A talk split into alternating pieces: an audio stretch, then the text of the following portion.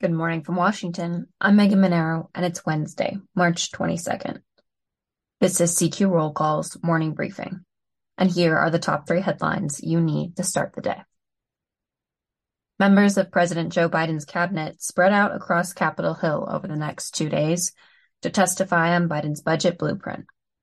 They will make the case for non-defense spending increases across several federal agencies.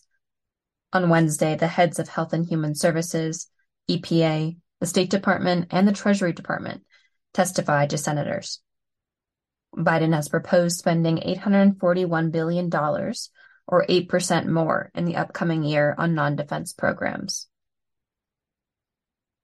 Next, Senate Commerce, Science, and Transportation could vote to advance the president's pick to lead the Federal Aviation Administration.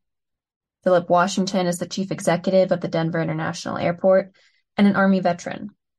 But some Republicans argue that his lack of aviation experience is reason for concern, and they could vote against advancing his nomination to the floor. And finally, the CEO of Moderna goes before the Senate Health Panel today.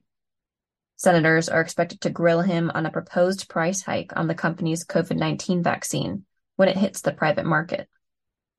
Chairman Bernie Sanders has called the possible increase to as much as $130 a dose outrageous and an example of corporate greed.